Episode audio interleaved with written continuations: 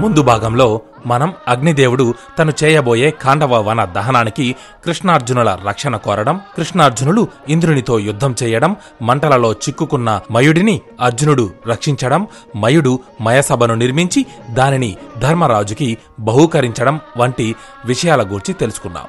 ఆ తరువాత ఓ రోజు ఏదో తోకచుక్క పడుతున్నట్టుగా ఆకాశంలో వెలుగులు విరజిమ్ముతూ ఓ కాంతిపుంజం అత్యంత వేగంగా ఆకాశం నుంచి మీదకు వస్తూ ఇంద్రప్రస్థ ప్రజలకు కనబడింది. దానిని చూసిన ప్రజలు సూర్యభగవానుడు తన దిశను మార్చుకుని భూమి మీదకు వస్తున్నాడా అన్నట్టుగా భ్రమపడి దానినే చూస్తూ ఉండిపోయారు. అయితే ఆ కాంతిపుంజం సరాసరి పాండవులు ఉంటున్న మయసభ ముందుకు వచ్చి ఆగింది. అది గమనించిన పాండవులు వెంటనే భవనం నుంచి బయటకు వచ్చి చూడగా అక్కడ వేయి సూర్యులను పోలిన తేజస్సుతో ప్రకాశిస్తూ నారదముని నిలుచుని ఉన్నాడు. అది చూసిన పాండవులు ఎంతో భక్తి శ్రద్ధలతో ఆయనను మయసభలోకి ఆహ్వానించారు.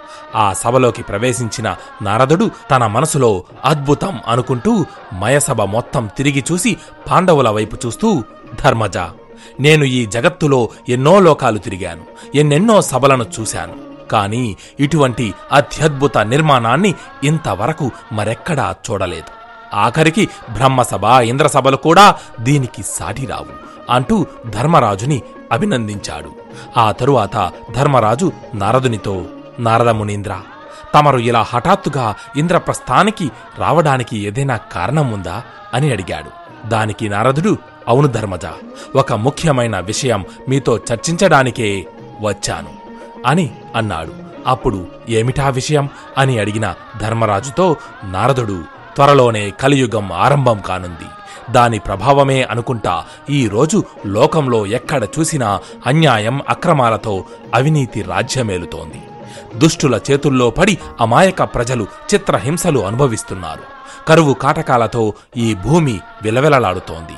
అక్రమాలను అరికట్టి దుష్టులను శిక్షించి లోకంలో ధర్మాన్ని స్థాపించవలసిన బాధ్యత మీ మీదనే ఉంది.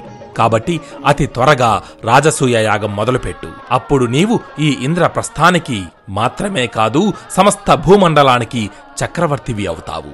ఈ యాగం చేసే క్రమంలో నీకు ఎన్నో అవరోధాలు ఆటంకాలు ఎదురవుతాయి. అతి భయంకర సంగ్రామం కూడా తలెత్తనుంది. అయితే నువ్వు అతి పరాక్రమవంతులైన నీ నలుగురు సోదరుల సహాయంతో అతి సునాయాసంగా ఆ అవరోధాలన్నింటినీ అధిగమించి ఈ కార్యాన్ని పూర్తి చేయగలవని నేను నమ్ముతున్నాను. ఇక ఆలస్యం చెయ్యక రాజసూయ యాగం మొదలుపెట్టు అని చెప్పి నారదుడు అదృశ్యమయ్యాడు. ఆ మరుసటి రోజు ధర్మరాజు ఇంద్రప్రస్థ మంత్రులను రాజ పురోహితులను సమావేశపరిచి వారి సలహా కూడా తీసుకుని రాజసూయ యాగం చేయాలని సంకల్పించాడు. అయితే ఈ యాగాన్ని ఎటువంటి నిర్విఘ్నం లేకుండా నిరాటంకంగా నిర్వహించగల సర్వసమర్థుడు శ్రీకృష్ణుడు ఒక్కడే అని భావించిన ధర్మరాజు తన పురోహితుడైన ధౌమ్యుడి వైపు చూస్తూ మహాశయ మీరు అతి త్వరగా ద్వారకా నగరానికి వెళ్ళి నేను రమ్మంటున్నానని శ్రీకృష్ణుడిని ఇక్కడకు తీసుకుని రండి అని ఆజ్ఞాపించాడు. ధర్మరాజు ఆదేశంతో ధౌమ్యుడు ద్వారకకు చేరుకున్నాడు. అక్కడ శ్రీకృష్ణుడిని కలిసి ధర్మరాజు చెప్పిన విధంగా శ్రీకృష్ణుడిని ఇంద్రప్రస్థానికి రమ్మని కోరాడు. దానికి శ్రీకృష్ణుడు సంతోషంగా అంగీకరించి దౌమ్యుని వెంట వెళ్ళి ఇంద్రప్రస్థానికి చేరుకున్నాడు. ఆ రోజు సాయంత్రం పాండవులు శ్రీకృష్ణుడితో సహా ఒక మందిరంలో కూర్చుని ఉండగా ధర్మరాజు కృష్ణుడి వైపు చూస్తూ కృష్ణ నారదుల వారి ఆదేశానుసారం రాజసూయ యాగం చేయాలని సంకల్పించాను. నీ అనుమతి కోసం ఎదురుచూస్తున్నాను అని అన్నాడు. దానికి శ్రీకృష్ణుడు బావా యుధిష్ఠరా రాజసూయ యాగం చెయ్యాలంటే నీవు ముందుగా ఈ భూమి మీద ఉన్న రాజులందరినీ జయించాల్సి ఉంటుంది. కాని జరాసంధుడు ఇప్పటికే ఈ భూమి మీద సగం మంది రాజులను తన ఆధీనంలో పెట్టుకున్నాడు. అతడు మహాక్రూరుడు అత్యంత పరాక్రమవంతుడు మహాశక్తి సంపన్నుడు అతడు పిడికిలి బిగించి యుద్ధం చెయ్యడం మొదలు పెడితే అతడిని ఎదిరించి జయించగల వీరుడు ఈ భూమి మీద మరొకడు లేడు. నేను చంపిన కంసుని భార్య జరాసంధుని కూతురు. తన అల్లుడిని చంపానన్న కోపంతో నా మీద పగబట్టి ఎన్నోసార్లు యాదవులపై యుద్ధానికి వచ్చాడు. దానివల్ల యాదవులకు హాని కలుగుతుందన్న భయంతో వేరే దారి లేక సముద్రం మధ్యలో ద్వారకను నిర్మించి ఉంటున్నాం. ఈ ఒక్క విషయం చాలదా? అతడు ఎంత శక్తివంతుడో చెప్పడానికి. అతడిని ఒక్కడిని జయిస్తే ఇక నీకు విజయం సిద్ధించినట్లే అని అన్నాడు. కృష్ణుడి మాటలు విన్న ధర్మరాజు కృష్ణ అసలు జరాసంధుడు ఎవరు? అతడు అంతటి శక్తివంతుడు ఎలా అయ్యాడు? అని అడిగాడు. దానికి కృష్ణుడు మగధ రాజైన బృహద్రథుడు కాశీరాజు యొక్క ఇద్దరి కూతురులను వివాహం చేసుకున్నాడు. కాని వివాహం జరిగి ఎంతకాలమైనా అతనికి సంతానం కలగలేదు. దానితో బృహద్రథుడు తన ఇద్దరు భార్యలను తీసుకుని అరణ్యంలో తపస్సు చేస్తున్న చండకౌశికుడు అనే మహర్షి వద్దకు వెళ్ళి ఎంతో భక్తి శ్రద్ధలతో ఆయనను సేవించారు. బృహద్రథుడు తనకు చేసిన సేవలకు గాను ఎంతగానో సంతోషించిన చండ కౌశికుడు మీకు ఏం వరం కావాలో కోరుకోండి. అని అన్నాడు.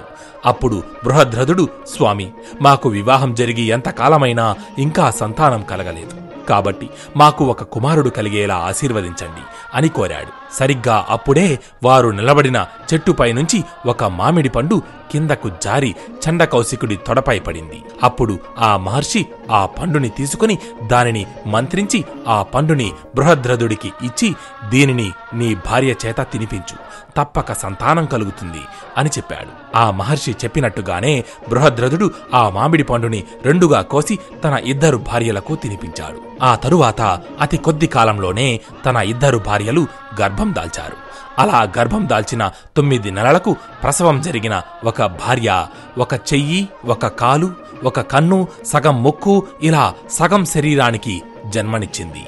మరొక భార్య మిగిలిన సగభాగానికి జన్మనిచ్చింది. అయితే ఆ దృశ్యం చూసి భయపడిన ఆ రాజు భార్యలు ఆ బిడ్డ చనిపోయాడని భావించి తమ పరిచారకులను పిలిచి ఆ శరీర భాగాలను చెత్తకుప్పల్లో పడేయమని ఆదేశించారు. దానితో ఆ పరిచారకులు ఆ శరీర భాగాలను బయటకు తీసుకుని వెళ్ళి అక్కడ ఉన్న చెత్తకుప్పలో పడేసి తిరిగి వెళ్ళిపోయారు అయితే ఆ రోజు అర్ధరాత్రి జరా అనే రాక్షసి ఆ మాంసపు ముక్కలను తినడానికి అక్కడకు వచ్చి చెత్తకుప్పలో పడి ఉన్న ఆ శరీర భాగాలను తన చేతులతో పట్టుకుని బయటకు తీసింది.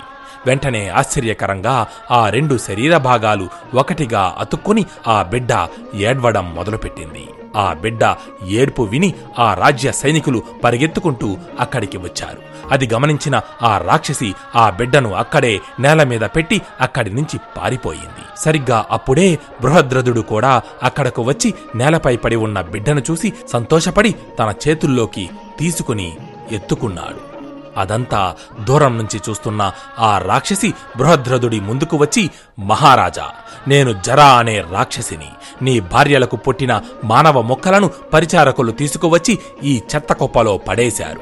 నేను అది చూసి వాటిని ఒకటిగా చేసి పట్టుకోగానే అవి రెండూ అతుక్కొని ఈ బిడ్డగా రూపొంది ప్రాణం పోసుకున్నాయి. ఈ బిడ్డ వజ్ర శరీరం కలవాడు. ఈ బిడ్డను నువ్వే స్వీకరించు అని అంది.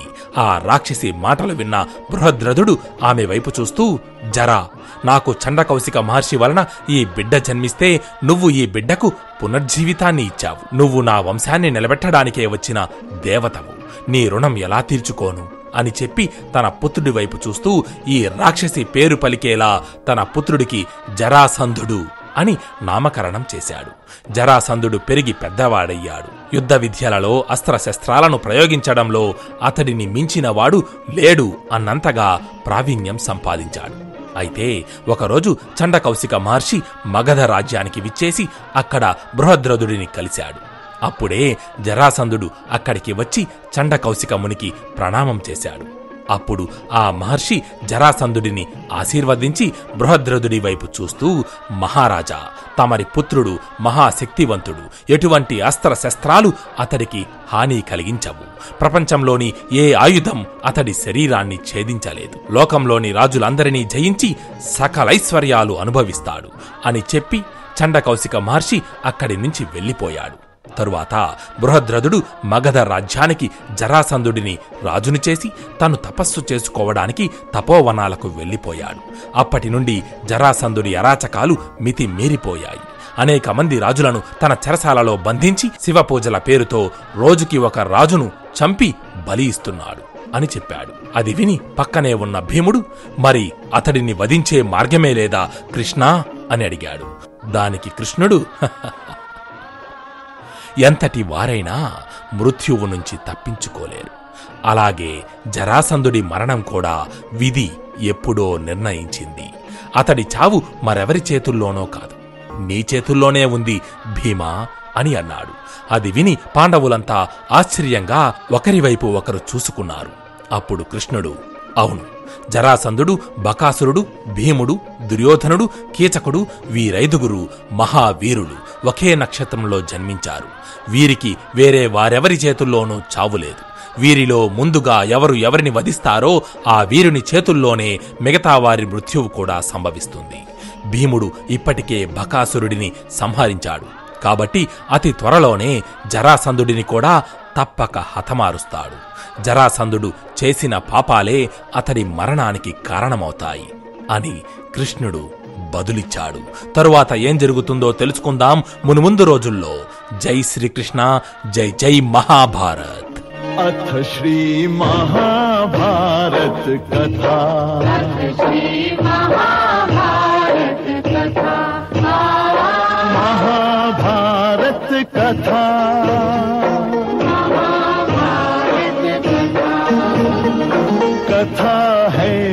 पुरुषार्थ की ये स्वार्थ की, परमार्थ की।